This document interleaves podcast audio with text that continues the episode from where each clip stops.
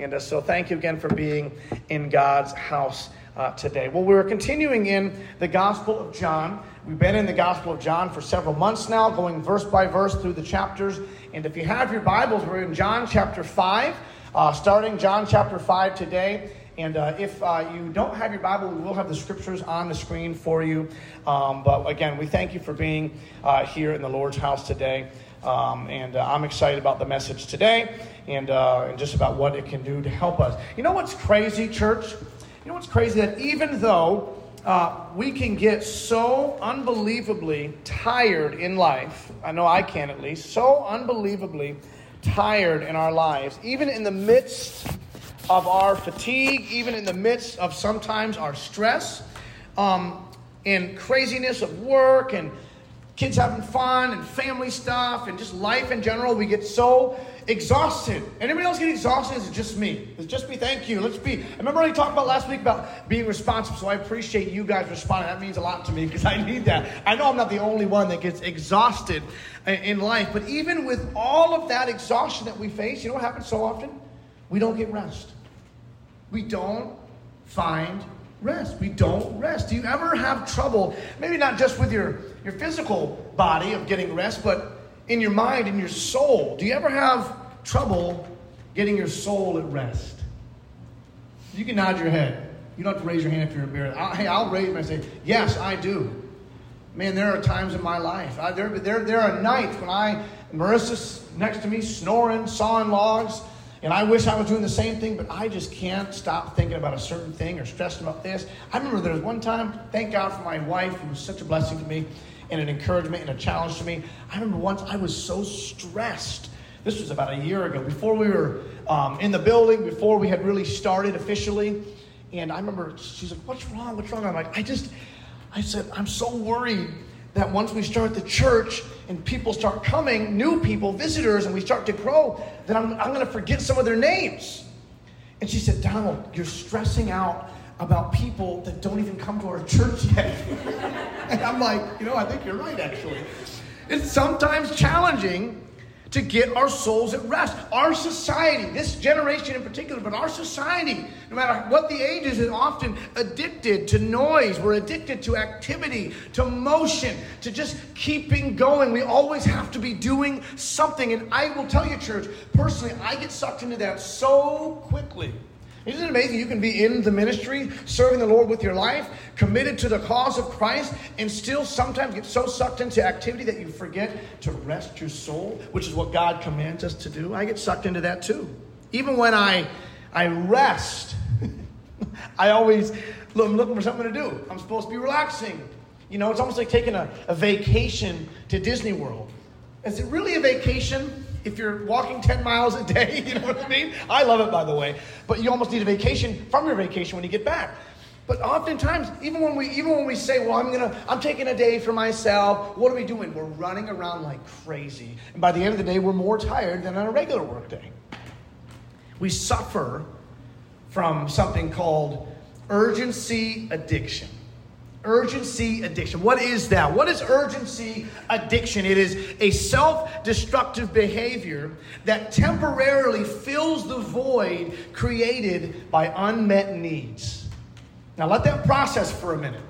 Urgency. Why are we always on the move? Why do we always have to be doing something? I gotta do this for work, and I gotta do this for this, I gotta make sure this is. And we're always running around having to fill that void. Why? Because we suffer from urgency addiction, a self destructive behavior that temporarily fills the void created by unmet needs. Why are we often so restless and anxious? Why do we have this inability to stop? And just pause and rest. Why? Because it's usually a, a cover, that restlessness, that inability to stop, that urgency in our lives. It's usually a cover to hide the fact that we are dealing with a, a vacuum, a, a something missing, some set of unmet needs. For me, church, I can always point back to. There was a time in early in my ministry, not here. We've only been here about three years, but when I was a youth pastor in Michigan at a uh, independent Baptist church that was Four services a week Sunday school, Sunday morning, Sunday night, Wednesday night, Saturday this, this Friday night this. And I felt, I mean, it was non stop movement. And I said, well, this is just what I have to do. This is the life that I lead. This and I'll tell you, I was so anxious and struggled so much in my mind. It was so insecure. And I had all these unmet needs. And I, if I just stay busy, I will feel better about myself. If I just keep doing things for the Lord, then, then I'll feel better about the kind of Christian that I'm that I'm uh, in the other areas that I'm failing, but I can succeed. You see what I mean? We have unmet needs and we we have to keep going. We get so used to the adrenaline rush that we we create urgency everywhere we go. My sister's like that. I wish she was here to hear me roast her right now. I really do. If you have a younger sibling, you're like, you just like picking on them. My sister can take a calm situation and immediately make it urgent, immediately make it stressful. It's just that's just who she is. She can take something so calm and be like, well, what about this? What about that? And then, then I'm stressed. I'm like, Katie, just shut up for a minute. You're killing me here. Listen, that kind of, and I'm joking about that. If she ever hears this message, please don't be mad at me, Katie. Come visit me. Um, that kind of life, though, that urgency addiction, it's it's bad for our, obviously for our health. We know that physically it's bad for, it, but it's bad for our mind and it's bad spiritually for our soul. It's unhealthy. And, and I mentioned earlier, we're going to be talking about rest today. The kind of rest that we're going to examine today is, is rest that only Jesus can give you.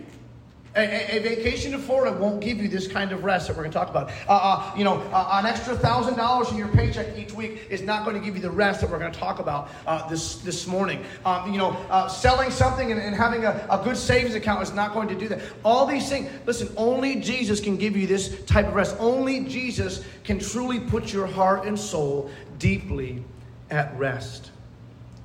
But our busyness, our urgency, church our busyness helps us not face the emptiness and unrest that is within us. So today in the passage we see we see a conflict rising in this passage in John chapter 5. We're going to read it in just a moment, but let me just kind of unpack a little bit before we get to this point. In this passage, we see that Jesus almost on purpose instigates a conflict. It's interesting. It's very interesting what we see here. He almost instigates a conflict. There's two kinds of people that we're going to see in the passage today in John chapter 5 uh, uh, that, that are offered rest by Jesus and yet they reject it. The first group of people is people that are self satisfied. People that are self satisfied. Now, these people are not whole, they are not well. They are not, they don't have it all together. They, they, they have a lack of rest, but they have learned to deal with this restlessness. They have, they have learned to cope with this inability to stop and, and, and with this hopelessness. They've kind of learned to live with it. They really don't want the impact of healing or the impact of, of wholeness in their life because they're helpless and they're kind of happy to be helpless. These self satisfied people. On the other side, the, the complete opposite side, we see self, the self righteous in the passage. These are the people that are high performing. Uh, they're rule keeping. They're very religious, very staunch, uh, disciplined people, high achievers. They have great pride and, and they boast in their achievements and their religiosity. And they criticize others that don't measure up to them. They judge the rest of the world for their failures. We see the self satisfied in this passage, and we see the self righteous. And both of these groups of people are offered rest from Jesus and by record of the story that we're going to read in the passage, neither one walks away with it. Neither one walks away with the rest that Jesus offers. And the truth is, church, some of you today, some of you sitting here today, and, and some of the people up here on the platform today, have been offered rest by Jesus and have yet to accept it. And there may be people here that you may look on the outside like you've got it all together, but you are falling apart at the seams. You are under the surface, you are falling apart. You are anxious. You have unmet needs. And you are like, if I can just keep on moving forward, fake it till you make it. And we, we live these lies. Listen, Christ offers rest. Let's look at chapter 5. Let's get into it this morning. We find Jesus in chapter 5. Last week we talked about the, uh, ro- the royal official that came to Jesus and my son, he's sick, he's dying, he's at the point of death. And Jesus says, Go home, your son's healed. And we saw the beauty of that faith and that passage and all those things. Now, we, we come to this week, and Jesus is now not in Capernaum, but he's in Jerusalem. Uh, and, and this is about 90 miles from where he was last week.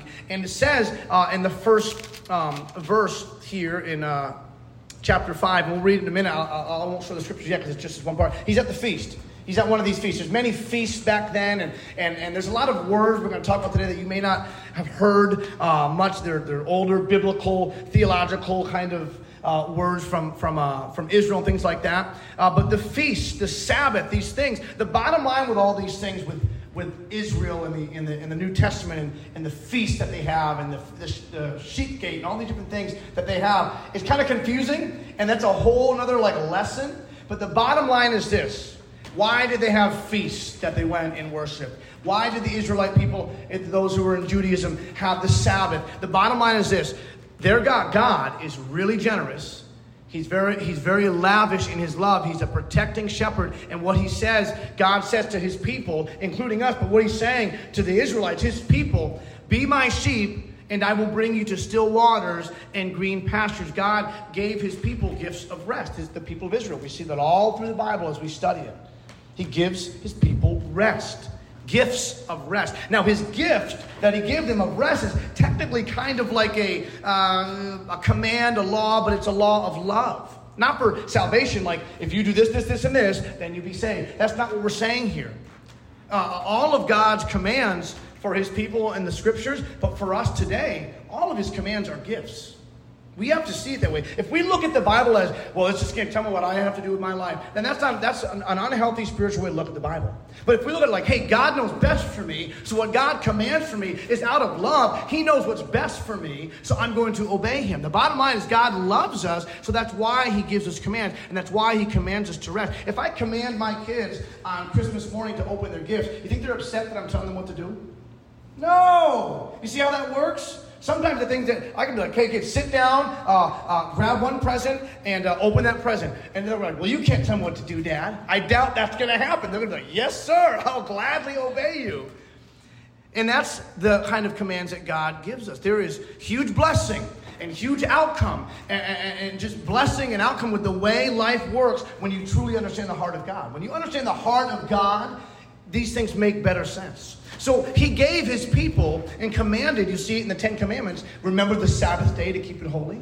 He commanded a day of rest called the Sabbath. What was it called? Sabbath. Yeah, it's good. We're to love it. So he said, work, you can work six days. And think about it. Back then, the work they had to do in the gardens and the fields, lots of work to be done. He says, on that seventh day, though, I want you to put all that aside. I will take care of your, your flocks. I will take care of your field. I will take care of it. I want you to rest. And that was God's gift to us. You need to rest. Work your six days, fine, you got to, I understand it. But rest on that seventh day. And the truth is, for us, church, we don't practice that as often as we should. We don't rest. Some of us, we would love to work seven days a week because we got to make that money.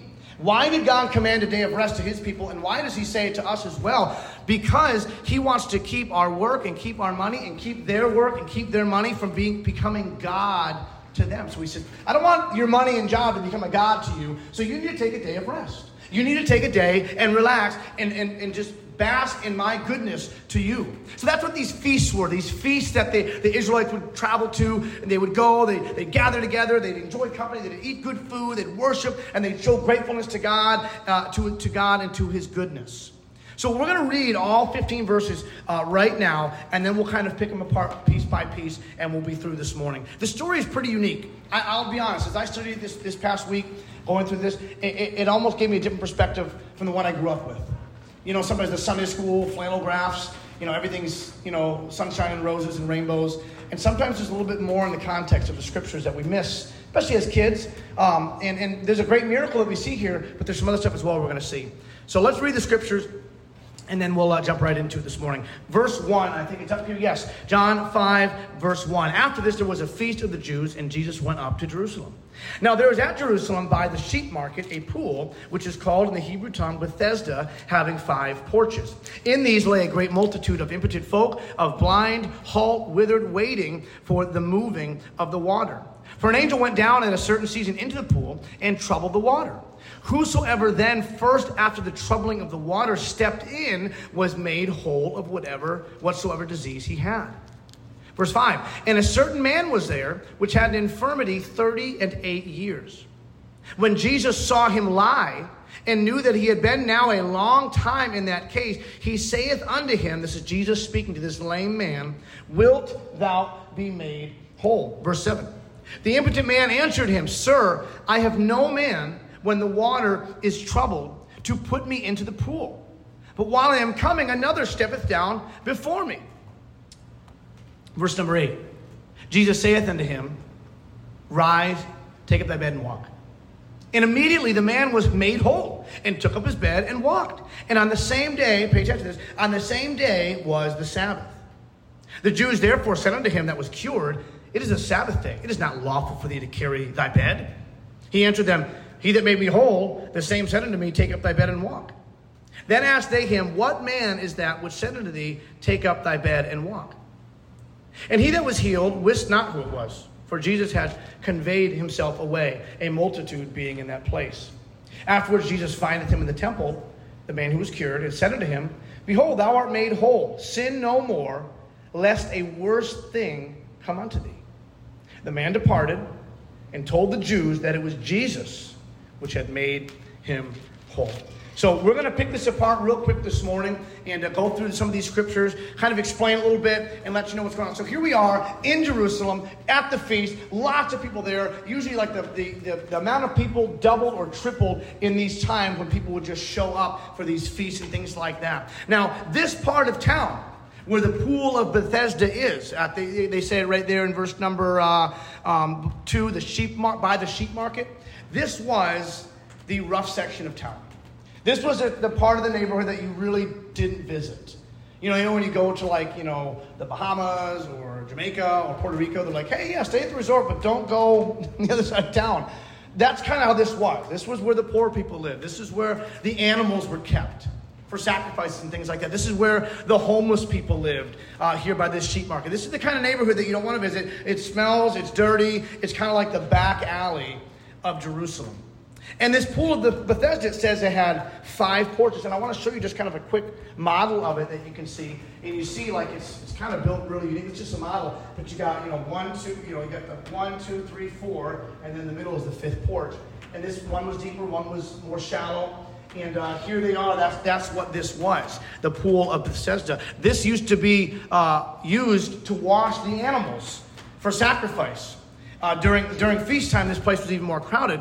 And it says that at this pool, at this pool of Bethesda, all of the blind and halt and withered and everything, this is where they gathered because according to, uh, uh, you know, some superstition, whatever it may be, the scriptures say that, that it was just known that an angel would come and, and stir the waters. And then when the waters stirred, the first person that got in the water was healed of their impotence, whether it, whatever it may be. They were helpless. The Bible uses the word impotent, which means totally helpless, powerless, poor beyond the ability to help themselves. Now, here's where it gets kind of funny. There's some stuff in this passage that the truth is, church, Bible scholars are still unsure. You know, the scriptures, all they all John says is you know, it was said that an angel went down to the pool. We don't know if that's a superstition of the day or it was really the grace of God. We just don't know. We don't know what that is, and that's okay. We, those are things we can find out when we get to heaven one day. But all we know is that this is what people believed. It was a superstition or it was God's grace, whatever it was. But ultimately, for the message today, that really doesn't matter what, what, it really, what it really was. The bottom line is that these people, all the people that gathered around to try to find healing, what were they trusting? And they were trusting in the pool to save them. They were trusting in the pool to heal them and to give them uh, uh, that grace and to give them what they thought they needed. And, and truthfully, that pool, for most of the people there, was very insufficient, insufficient because only one person could get in at a time. So, so we're there, and then we, we get to verse 5, and we find this guy who had been at the pool of Bethesda for 38 years. It's a long time. 38 years unable to walk with, with just being lame and, and, and just couldn't. He had an infirmity 38 years. Now, think about this Jesus, not long before this, was in Capernaum and stayed up all night long and healed every single person. That, Jesus had healed thousands already. Jesus could have gone into the pool of Bethesda and just and healed every single person. But there's a, there's a reason he doesn't. There, there's, there's, there's a reason why things are a little bit different than, than normal in this, in this passage. Jesus goes into the pool area. It says in verse number six. Jesus goes in. Now, by the way, that should say something to us. That the God of the universe, Jesus Christ, come to earth, goes to the tough part of town, has enough compassion in his heart to say, I'm not better than these people. Uh, uh it doesn't matter. I, am going to go where the people are hurting, where the people are broken, and I'm going to see what I can do to help. That should speak to our hearts that we may not think that when we pull up to the intersection there's someone standing there with a sign that we think, well, if they just got a job or if they just did this, God help us if that's our heart. God help us. Jesus had compassion on those who, who were struggling, whether it was their own making or, or, or just the, the way their life turned out. Jesus was someone who had compassion, but it doesn't show him healing everyone here. And we can, we can wonder why, and we'll see. But he finds this one man 38 years lame. What a tragedy that is. Now, remember, not everything uh, bad that happens to us is because of sin. So there's, there's scriptures in the Old Testament that talk about, like, oh, the, the family curse and things like that. But the truth is, everything bad in life that, that, that can be, comes into our life is not because we're doing wrong. I used to live like that. If my car broke down, I'm like, what did I do? I must have displeased God in some way. It's because I didn't read my Bible today. My car broke down. That is a very unhealthy way to view God. We have a God of grace.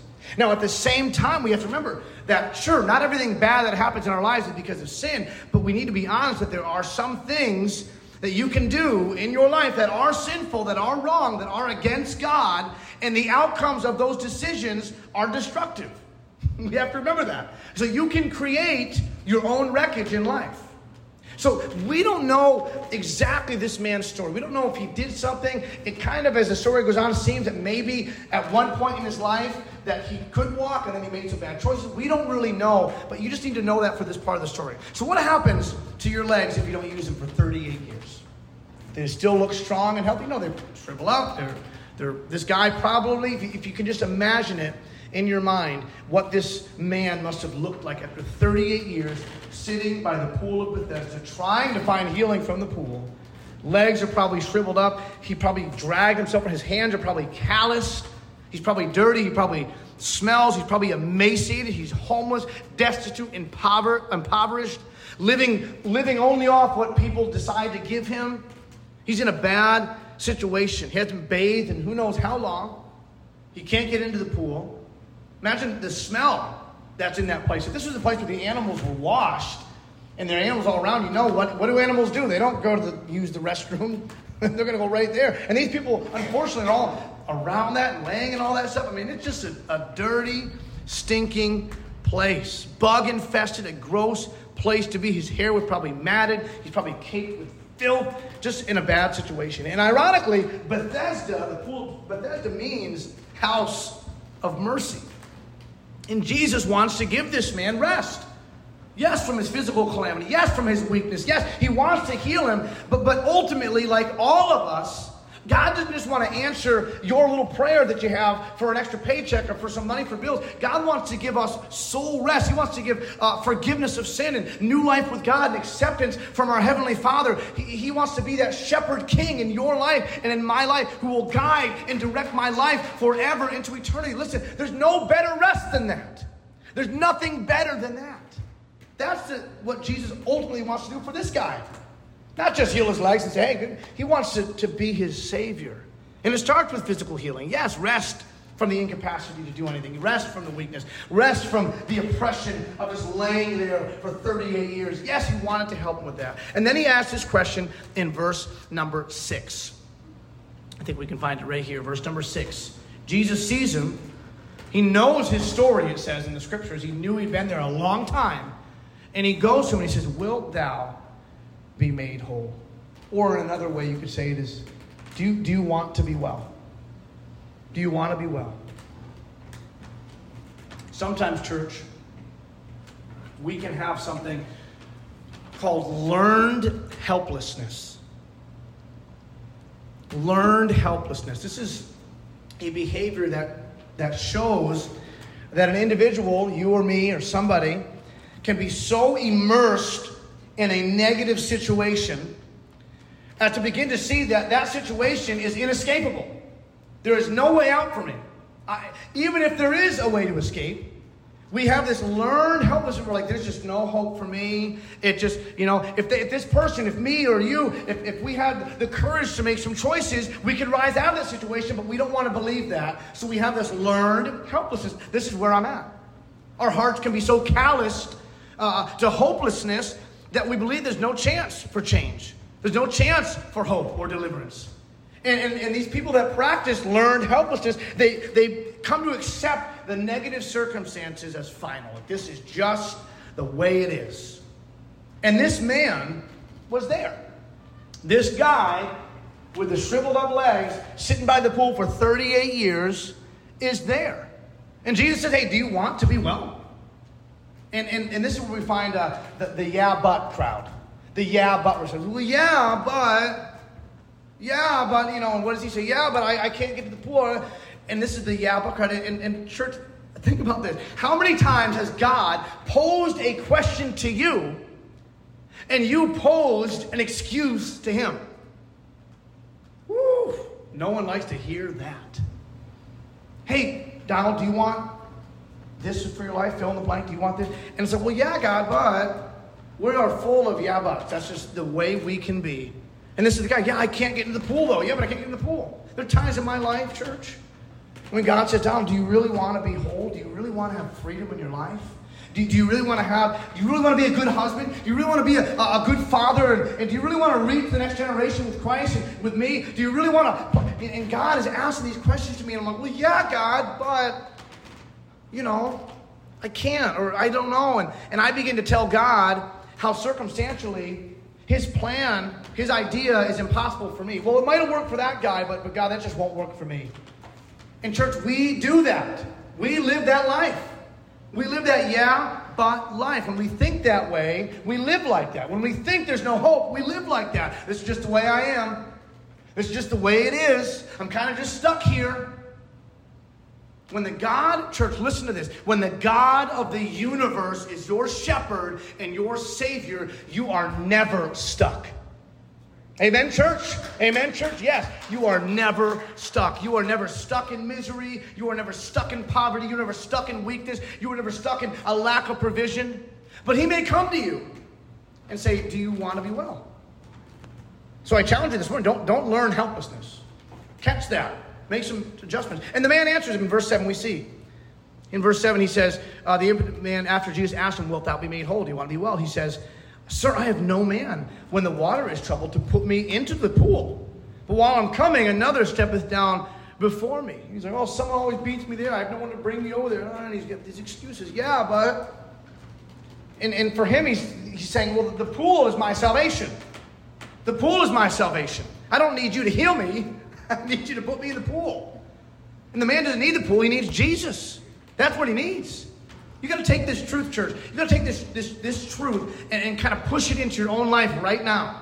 We're not just telling a story. We're not just telling old stories that we can remember. No, no. We're going to take these truths and, and, push it into our own lives. What is it that you know that God wants you to do or wants you to be, but you don't think you can do or be that, and your big yeah, but is right there?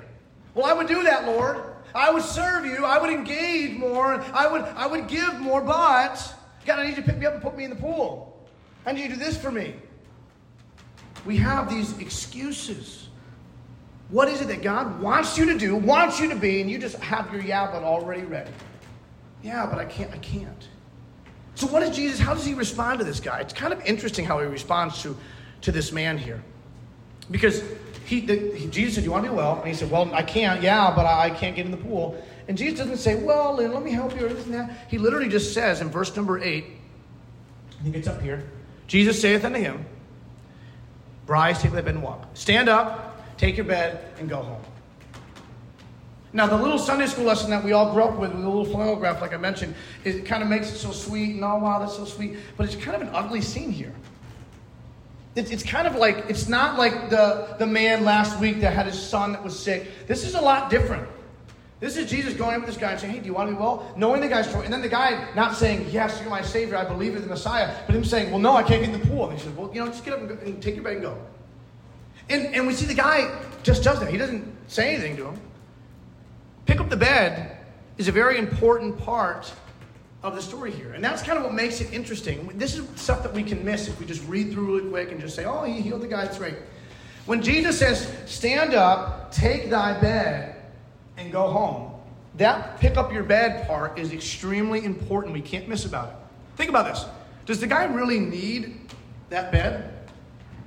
He's been laying on that bed for 38 years. It's probably nasty. It's probably gross. It's probably infested. Probably where COVID came from. It's nasty, man. It's gross.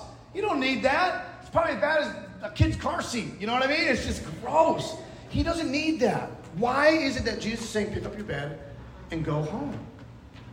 See, with wholeness, with healing, with new with wholeness comes a whole new life of opportunity and response. We would love it if we could just get all the answers to our prayers and continue to do what we want to do. We want God to show up in our life, but still let me kind of do what I want to do. With wholeness, with new life in Christ, comes a whole new life of opportunity and response, which is why some people don't want wholeness. Some people don't want, I've talked to so many people say, they're like, I don't know what to do with my life. And I'm, I'm like, hey, you need to give your heart to Christ. And I try to help them and, and gently prod. And, and, and I get to the point like, they don't really want help. If you talk to someone like that? They really, they, they say they want help, they say they want change, but then when you say like, hey, okay, these are things you should and shouldn't do. You know, these, these things are obviously hurting. They're like, oh, they really don't want that help. Some people would rather perpetually be helpless because helplessness in their lives sometimes it's become kind of useful. It's kind of a way of life. I have been there, church. I have been that guy that always wants to play the victim. Everybody's always against me. You know why I lived that life for so long? Because it's easy. It's easy to put it on everybody else. Yeah, but no one put me in the pool. I, everybody keeps going faster than I am. We have all these excuses. It becomes an easy way to live. This man, think about it, been laying there, probably watching people all around him working hard at their jobs, and then he suddenly was like, "Oh, I'm gonna have to get a job now. I can't just, you know." It, it, when you have new life, when change happens, there's some new responsibilities. If he's going to stand up and walk, he's going to have to get a job. He's going to change some things. Verse 9, what happens? We see immediately the man was made whole. Immediately his legs come back. Think about how amazing that must have looked. His legs were definitely more than shriveled up and old and just, and suddenly Jesus just stand up and he stand up and, the, and the, the muscles come back and he's got these strong legs and he's standing on his feet. Just an amazing, miraculous story that we see here. Amazing. But you know what John, the author, does here? He leaves out any kind of celebration. There's other stories where, like, we see the guy walking and leaping and praising God. We don't see any of that here. We see the guy get up. We have no record of him thanking Jesus. We don't know if he did or didn't. And he just leaves. That's because that celebration and all that stuff is not really important to the point that John, the author here, is making in this story. The man's life is made whole. He's totally changed. He's got his legs back. And the end of the verse, though, is what is really important when he says at the end of verse number nine, after he got up and walked, took his bed, on the same day was the Sabbath. The Sabbath is what? God's gift to us, God's day of rest. You can work all week, but you better rest on that Sabbath. And you know what the Pharisees, the religious leaders of this time, had done? These were the religious guys that, that did everything right. Everybody looked up to them, and they were the ones. They had taken God's beautiful gift of the Sabbath, beautiful gift of rest, and they had twisted it. And they had made it into this miserable law. See, the Bible says in, in verse number 10 that, that they come to him and say, It's not lawful for thee to carry thy bed. It was illegal to carry your bed on the Sabbath day. The, these Pharisees had made all these rules up to try to protect everybody from, from doing any kind of work on the Sabbath. So you can't carry your bed on the Sabbath. It was illegal. So think about. Jesus. Tech, Jesus knew all this stuff. He knew all that what was going on. He knows everything. So Jesus pretty much told this guy, stand up and uh, uh, break the law. really? And walk through town publicly breaking the law, the religious law. In verse 10, we see that they question him and say, You can't carry your bed. They had made up all these annoying laws about the Sabbath and about everything, but especially with the Sabbath. I'm talking so many laws. There were some, instead of the Sabbath being what God wanted it to be, a day of rest, worship, cherishing your family, eating good food, taking the day off, just worshiping the Lord, it had, be, it had become defined as this kind of microscopic man-made construct of Sabbath laws where there were so many things to keep up with. There was some crazy stuff. There was a law about the Sabbath that you could not carry your scarf. But if you wanted to wear your scarf, you could. So you could like wear a scarf, but if you took it off, you couldn't carry it. You say, that's stupid. Yeah, it is. So the guy probably could have worn his bed home and been fine, but he couldn't carry it. There, there was one, back then they had false teeth. If your tooth fell out on the Sabbath, you could not put it back in because it was considered work. That, that's just the way it is. The Sabbath law said that you can't walk a thousand feet out of your house. You know, that, that if you take more than a thousand steps away from your house, then you are working too much. So you couldn't go a thousand feet more. But they said, well, what if you need to get water and it's 2,000 feet away? This is what they said. This is their laws. This is how crazy they were. They said, well, take a rope that's a thousand feet long and tie it to your house and then stretch it out a thousand steps. And then what you've done is you've added an addition to your house. So now you start there, and now you have a thousand more steps. That is the crazy man made stupidity that they had attached to God's beautiful gift of the Sabbath. And this is what happens with religious people so many times. You're like, aren't you a pastor? Yeah, but I don't want to be a guy that just consumed with religion. You know what religious people do sometimes, and these zealots do? They look at a miraculous occurrence. Here's a guy that was lame for 38 years. His legs are made new in a moment by the Messiah. This is awesome. This is exciting. And what do they see? Hey, hey, you're carrying your bed. That's illegal, man. You can't do that. It's a Sabbath, don't you know? They all they saw was the problem. All they saw was the broke. Did they see grace and mercy and love? Nope. They see a man carrying a bed. All these man made rules, and they're trying to keep them, and they're keeping them, and they're judging and oppressing anyone who doesn't keep them as well as they do. And I'm telling you, sure, it happened back then in this passage, and it happens today in churches all across the world where we think we got it all together and everybody else doesn't. That is not the church that Jesus died for. No, it's not. The Sabbath had been perverted. A day of rest turned into the most stressful day of the week. I'll tell you, I've been there before. There was a time when I was in ministry years back that Sundays were brutal. They were tough. I was like, I'm going to be dead. And the day that I'm supposed to like enjoy worshiping the Lord and serving people, I uh, dreaded. And, and, and why is that? Because we, we twisted it. You know, think about these people back then. Like, how many steps did I take? Oh my goodness, did I take 999? Oh my God, my tooth fell out. Oh, don't work, don't work, don't work. My work, I'm breaking the Sabbath. There was a time, listen, like I said, when Sunday was the toughest day of the week for me. I was worn, I was tired. I felt horrible about myself by the end of the day. That is not, not what our day of rest is supposed to be like. Why do we gather, church? Why do we have a 10 o'clock service on Sundays? Why? To celebrate the grace and goodness and love of God. Not to leave feeling miserable. Now, if the Spirit convicts our hearts, that's a different thing. I'm not saying that. I'm but I'm saying church should not be, and the Sabbath should not be, your day of rest should not be this day that, that has been twisted and you're miserable. No. Listen, there's nothing wrong with obeying God. People say, well, all these rules I got to follow. Listen, His commands and laws found the scripture that, that apply to us today uh, are born out of love for our good. He doesn't need us to keep his laws. It's not like if we don't follow his laws, he just, oh, no, no. He knows what's best for us. It's why he gives us things to do. He knows what's best. Like if I said, don't, you know, drink water, don't drink motor oil, that's a command, but that's for your good. That's, that's the, the, the laws of God in our lives. Obeying that, obeying that, don't drink motor oil is not, you know, controlling you or being legalistic and annoying. No, it's just wisdom. Just wisdom. God's law show his love. We're almost done. Our obedience to God should be motivated by love. Not that I have to do all these things. No, I get to. I want to because I love him. And may, church, we never live our lives, please hear this, church. May we never live our lives critiquing everybody, working so hard to impress God, working so hard to be better than others, prisoners to our own performance that is not sustainable. And that is not a life of rest. And I lived that life, church. Feeling, feeling better than everybody, but knowing deep inside that I was a mess. I always wanted just to measure up. If I could just measure up, I feel good. That is not a sustainable life to live. So we see at the end of this passage here in verse 14 that uh, the, the Jews said, Hey, you can't carry your bed. And the guy said, Well, whoever healed me said that I should. In verse 14, Jesus finds him again in the temple, the guy that was healed. And, and he said unto him, Let me make sure in verse 14 you can see it there. He said, Behold, thou art made whole. Sin no more, lest a worse thing come unto thee. Now, we have, we have no record in the story that he believed Jesus, as in that Jesus was the Messiah, that he was who he said he was. We have no record of that. What we do see is that he's back in the temple.